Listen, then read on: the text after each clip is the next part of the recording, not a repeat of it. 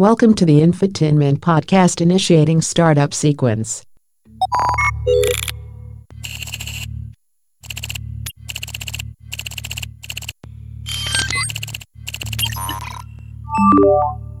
Hi, my name is Randy, and the Infotainment Podcast will begin shortly.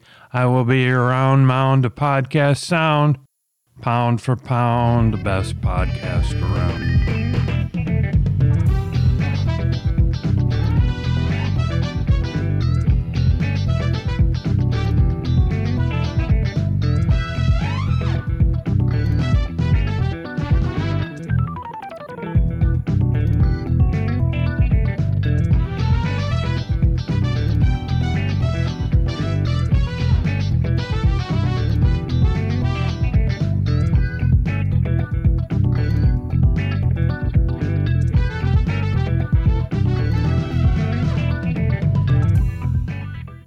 Happy Halloween, Halloween, folks. I would like, I would to, like to welcome all my 500 million, million listeners. Let's get Let's this get Halloween, this Halloween party started.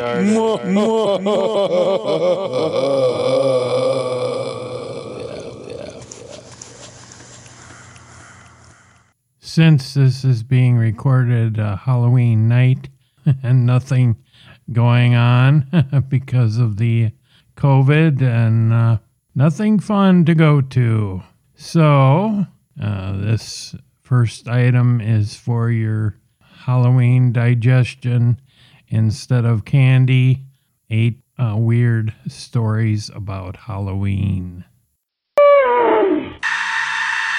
Okay, we have the first unusual and weird story about Halloween. Halloween is a time for candy, costumes, and the Charlie Brown cartoon special, which is now, I think, a thing of the past, or it's gone to a streaming service or something like that. But how did it become this way? Why are children and teens encouraged to run around the neighborhood threatening tricks? Jack o' lanterns are a pretty strange concept but historically, strangers give you candy was supposed to be a bad thing. You may already think that Halloween is a pretty bizarre holiday when other celebrations could inspire both a sexy Olaf costume and spooky drones. Hmm. That said, sexy snowmen can't, well, I, snow women for me, uh, can't handle a candle to Halloween's truly bizarre origins, even if that's just because a snowman would melt it if it held a candle. Chances are you really have no idea just how weird Halloween truly is. So here are the eight facts to fix that. Originally, you had to dance for your treat. Most experts trace trick or treating to the European practice of mumming or guising, in which costume wearing participants would go door to door performing choreographed dances, songs, and plays in exchange for treats, according to Elizabeth Pleck's. Celebrating the family, the tradition cropped up in America where it would often take place on Thanksgiving. Hmm.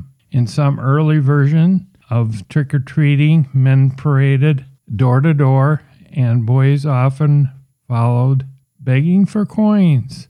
Most of these early trick or treaters were poor and actually needed the money, but wealthy children also joined in the fun. Door to door begging was mostly stopped in the 30s, but reemerged later in the century to distract kids from pulling Halloween pranks.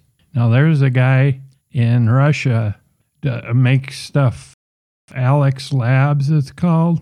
If anybody could pull off a Halloween uh, costume for a kid, he could. He's already made a lot of cool things for the Iron Man costume.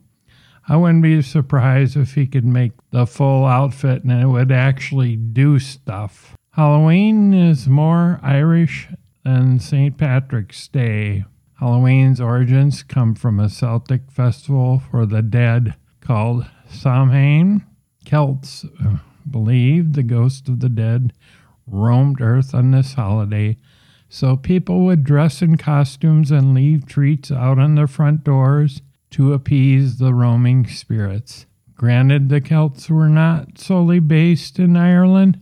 When these costumes started taking shape around the first century BC, but as will be talked about more in a later section, the Irish Celts were the ones who invented the jack o' lantern. This Halloween prototype was eventually disrupted and adapted by Christian missionaries into celebrating, uh, well, celebrations closer to what we celebrate today, including partly by the not Irish St. Patrick, whose work was later mostly recognized by Americans. St. Patrick's Day was basically invented in America by Irish Americans, said Philip Freeman, a classics professor at Luther College in Iowa. According to National Geographic, the holiday was only a minor religious holiday until the 1970s in Ireland, so it's not all that Irish.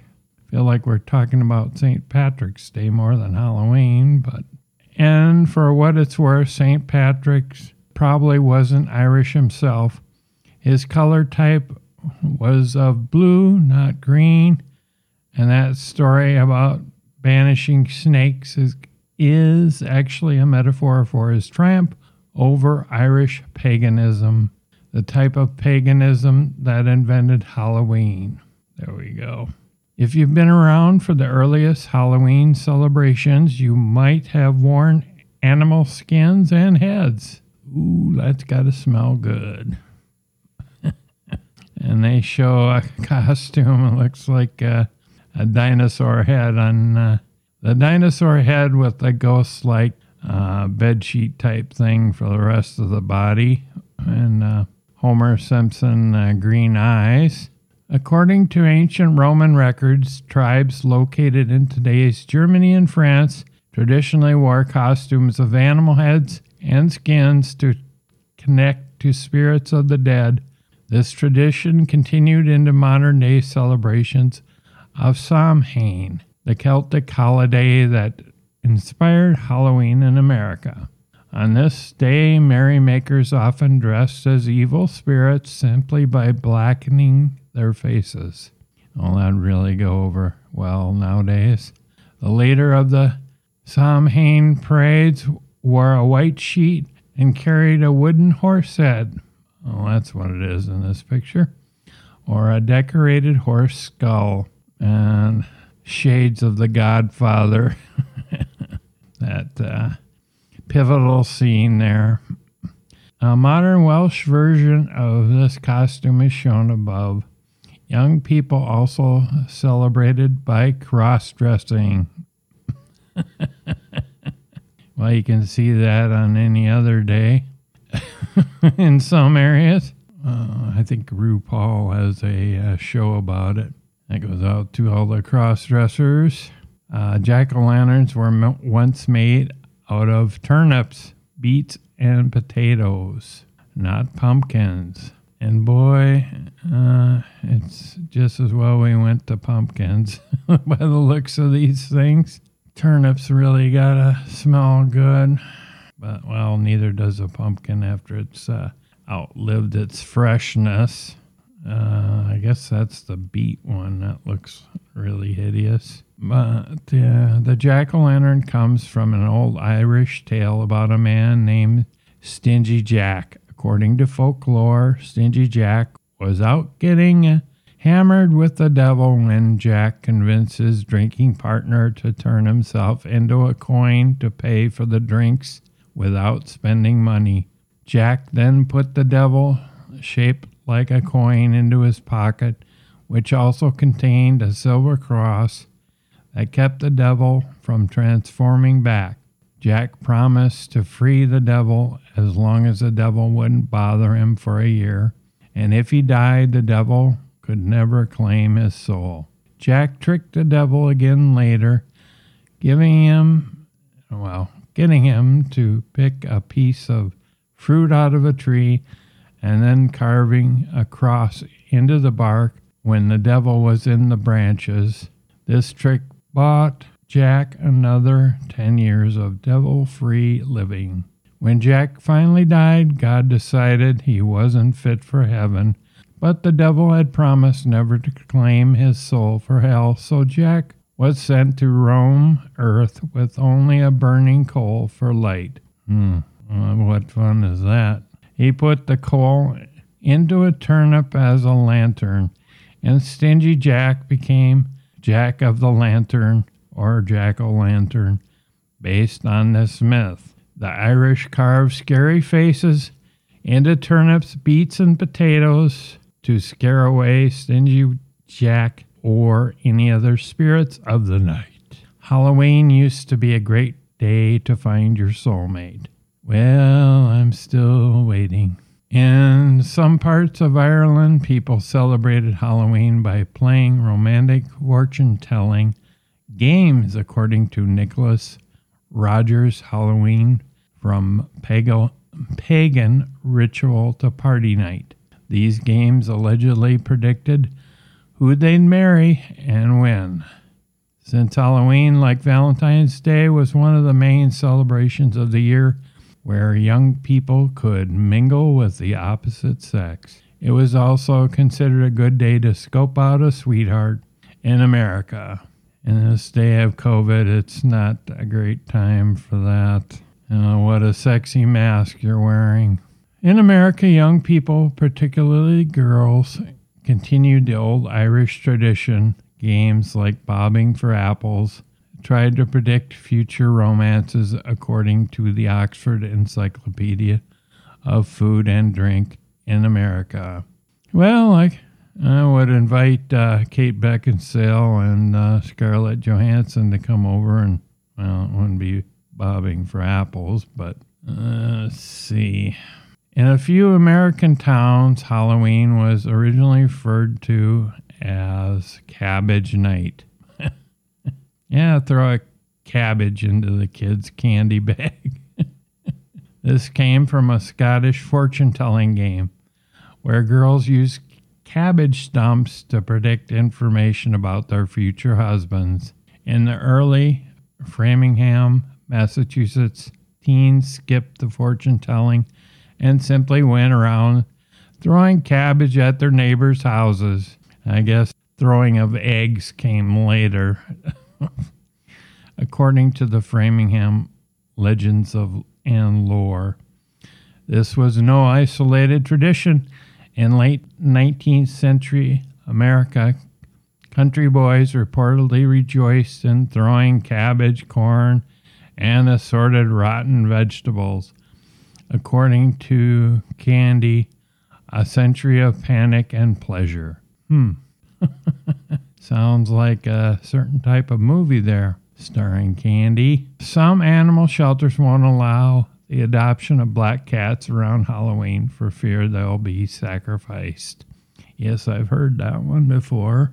It's unclear whether black cats are actually sacrificed around Halloween, but various animal shelters refuse to let people adopt cats in the lead up to the holiday.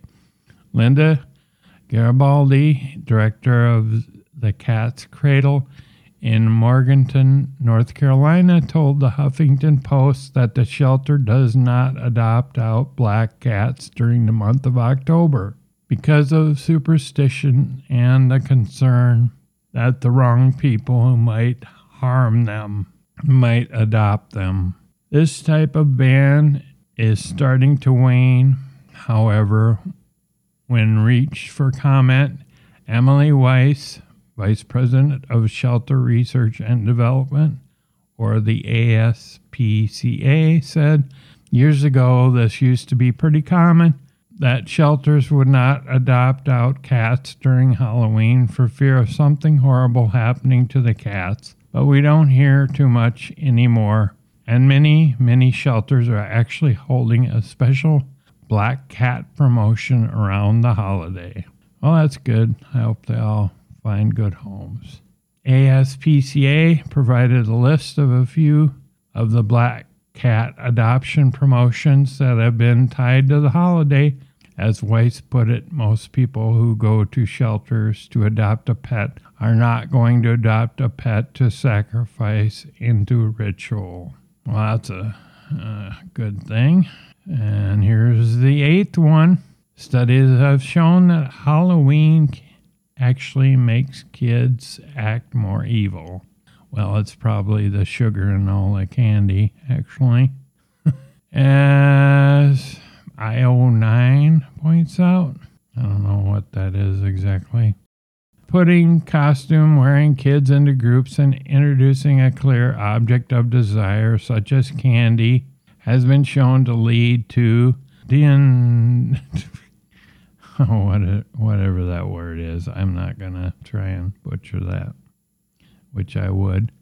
This psychological term explains what happens when a group of maturing young minds begin to care less about consequences of their individual actions, leading them to do things that they might not do alone.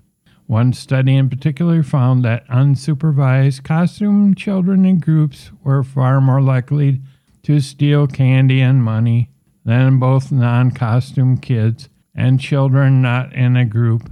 Another similar study found that masked children were significantly more likely to take more Halloween candy than they were supposed to if they believed there was no adult supervision. And there you have it, folks. Some weird facts about Halloween.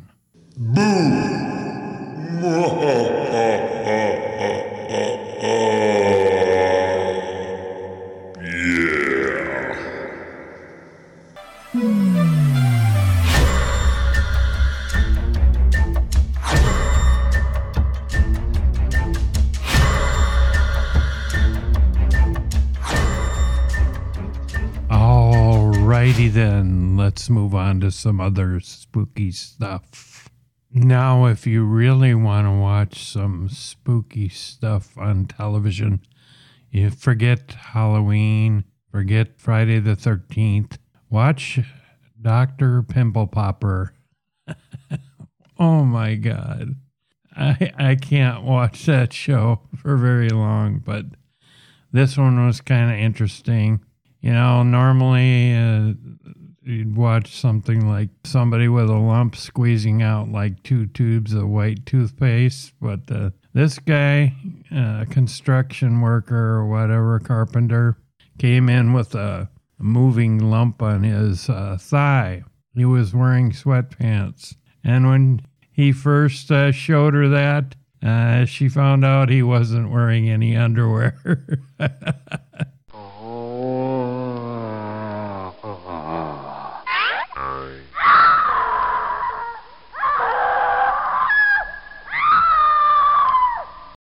she was a little freaked out, and he goes, Well, where I come from, we don't wear underwear a lot.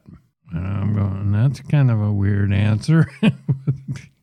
but when she cut that thing open, it was like someone stuck a yellow brain inside his leg. Oh my God. It was horrifying. but I think she uh, might have convinced him to wear underwear to future doctor visits. But she cut that thing out and sewed it up, and he was uh, happy with it. He lived with it for about 12 years. Thing was huge.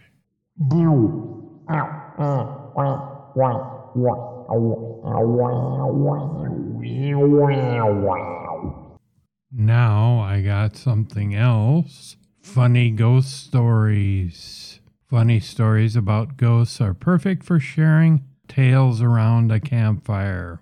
One funny ghost story tells about a skeptic who takes a dare to visit a cemetery at night in an attempt to prove to his friends that ghosts don't exist. The next morning, the friends find him trapped in the cemetery when another skeptic is invited to join. A group of professional paranormal investigators. He's confident that he can debunk whatever the haunted house throws at him. He soon learns a valuable lesson about tempting a ghost. These funny stories about ghosts are perfect stories for kids. Now I'm going to do a dramatic reading of A Knife in the Grave. This funny ghost story tells our friends Tom, Fred, and John were sitting at the cafeteria table during lunchtime. The three friends were discussing local urban legends. According to my uncle, his friend walked into a cemetery on a full moon and at the stroke of midnight, the hand of a skeleton reached up out of the ground and grabbed his leg. Tom explained he as he twirled his fork around the pile of spaghetti on his plate.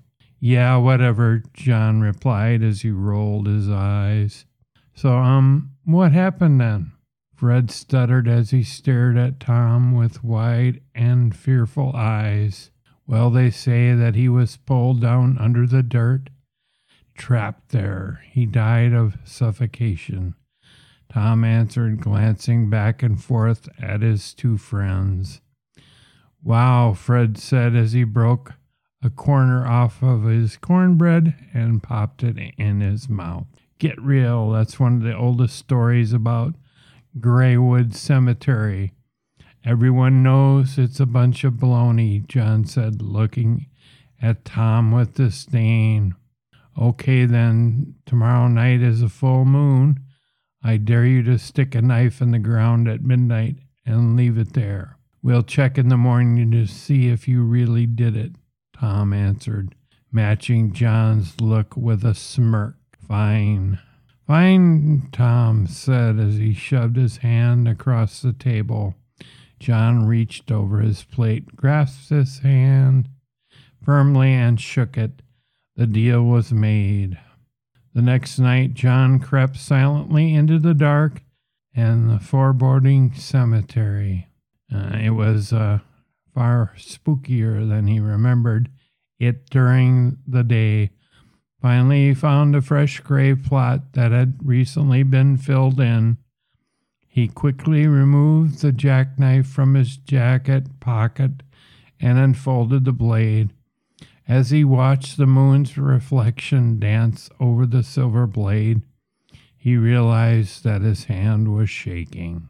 Whatever, it's just a story, just do it. He squatted down, closed his eyes, and slammed the blade into the freshly packed earth. He waited a few moments, nothing. He gave a sigh of relief as he started to stand. At a very unusual moment, something tugged on his jacket. He tried harder to stand up and realized that something had a firm grip on his jacket and was pulling him down toward the ground. His heart froze, and he screamed at the top of his lungs ah! until all of his breath was expelled and he passed out. The next morning, his friends found him asleep by the grave. When they woke him, he started to tell the story, and then they all quickly looked down at his jacket where he had been grabbed and pulled to the ground. Immediately, Tom and Fred burst into hysterical laughter. John just sat there staring at his jacket. The corner was pinned to the ground by the blade that he himself had thrust through it. A full moon. A paranormal investigative group in Connecticut were called to the haunted house. I guess this is uh, a different story. The homeowners warned the group that the house was haunted by an especially evil spirit that enjoyed playing pranks. The team leader of the Paranormal Society invited a friend from Massachusetts to come along. He was a physicist and an amateur paranormal investigator who everyone called Doc. Doc believed that there was no such thing as ghosts or poltergeists, and that every type of haunting or unusual phenomenon has a reasonable earthly explanation. The group traveled across the state of Connecticut in three vehicles filled with team members and equipment. Upon arriving at the home, the team immediately started setting up the monitoring equipment as the team leader and his friend Doc toured the home with the homeowner. At one point of the tour, when the three men approached the staircase that led to the second floor, they heard very loud footsteps on the upstairs landing. Is anyone else home? Doc asked the homeowner. No, my wife's at work and we have no kids, the homeowner replied. Excited to have his first opportunity to confront an alleged ghostly spirit, Doc walked to the front of the stairs. Come on, you can do better than that, you lousy ghost. Doc yelled up the stairwell. Doc, I wouldn't upset this spirit, the uh, paranormal team leader advised, but Doc ignored him. Instead, he stepped up to, onto the bottom step. If you're a ghost, why don't you show us? that you can really do what you can really do. You lousy, no good prankster, Doc yelled. The moment the last word came out of his mouth, his pants fell down around his ankles. the homeowner and the team leader burst into laughter as Doc, terrified, struggled to pull his pants back up, then stumbled as fast as he could out the front door of the house. He refused to re enter the house or talk about the incident ever again. However, the event went down in the records as one of the most humorous moments the paranormal team had ever witnessed in a haunted house. They still tell this funny ghost story to every new team member. Very scary uh, funny, spooky ghost story endings. These two funny ghost stories give very different endings.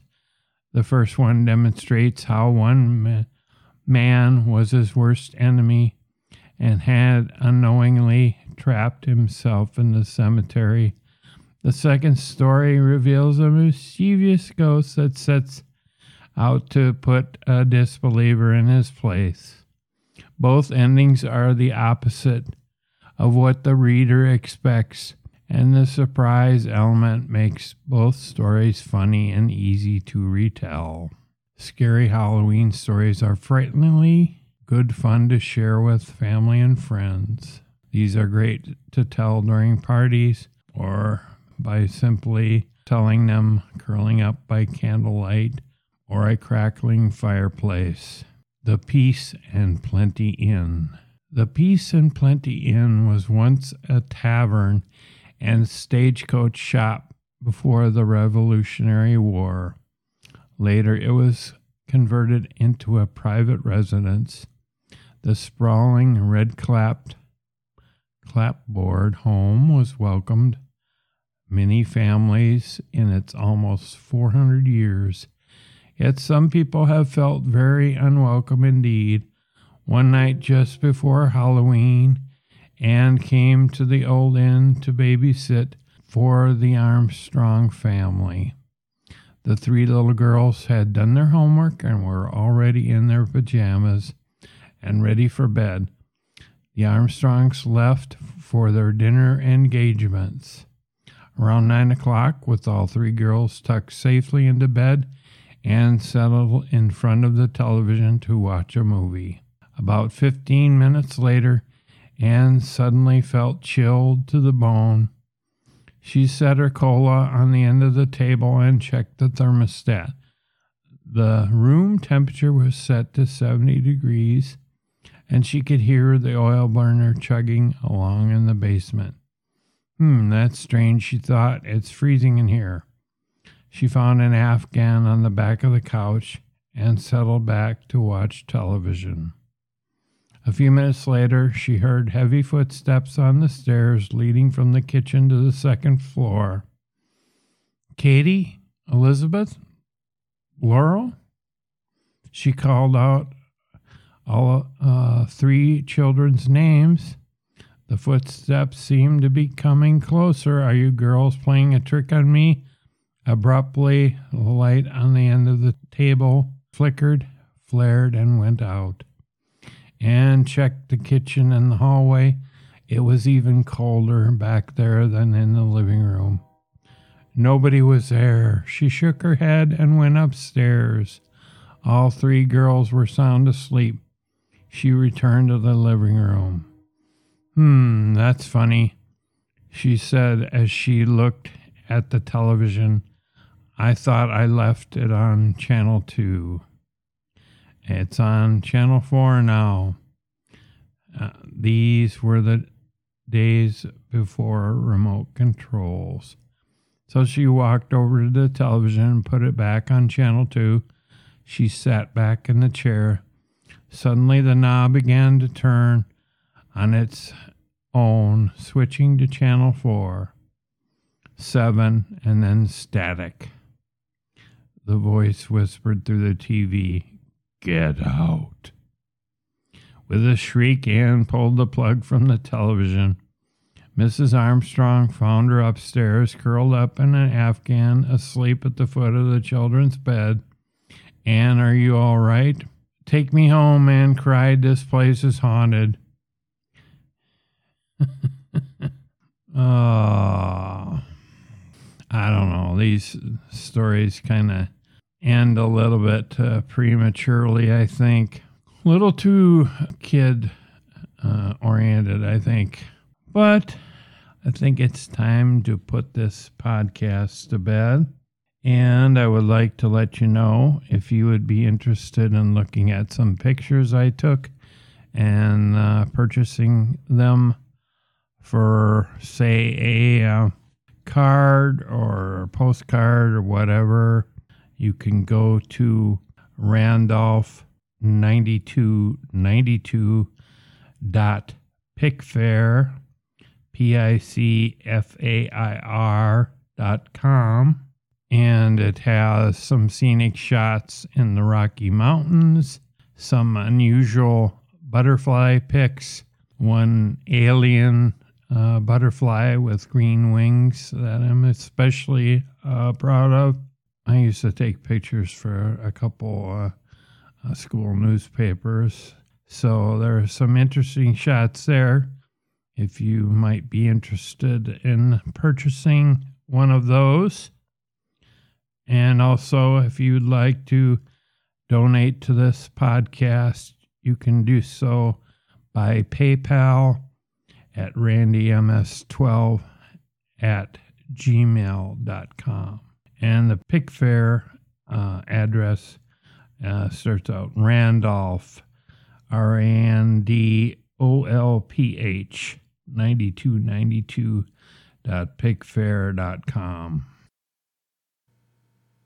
Now I think it is time to warp drive this podcast to the interwebs. You can check out my Facebook page. You can tweet my Twitters at Randy Podcaster.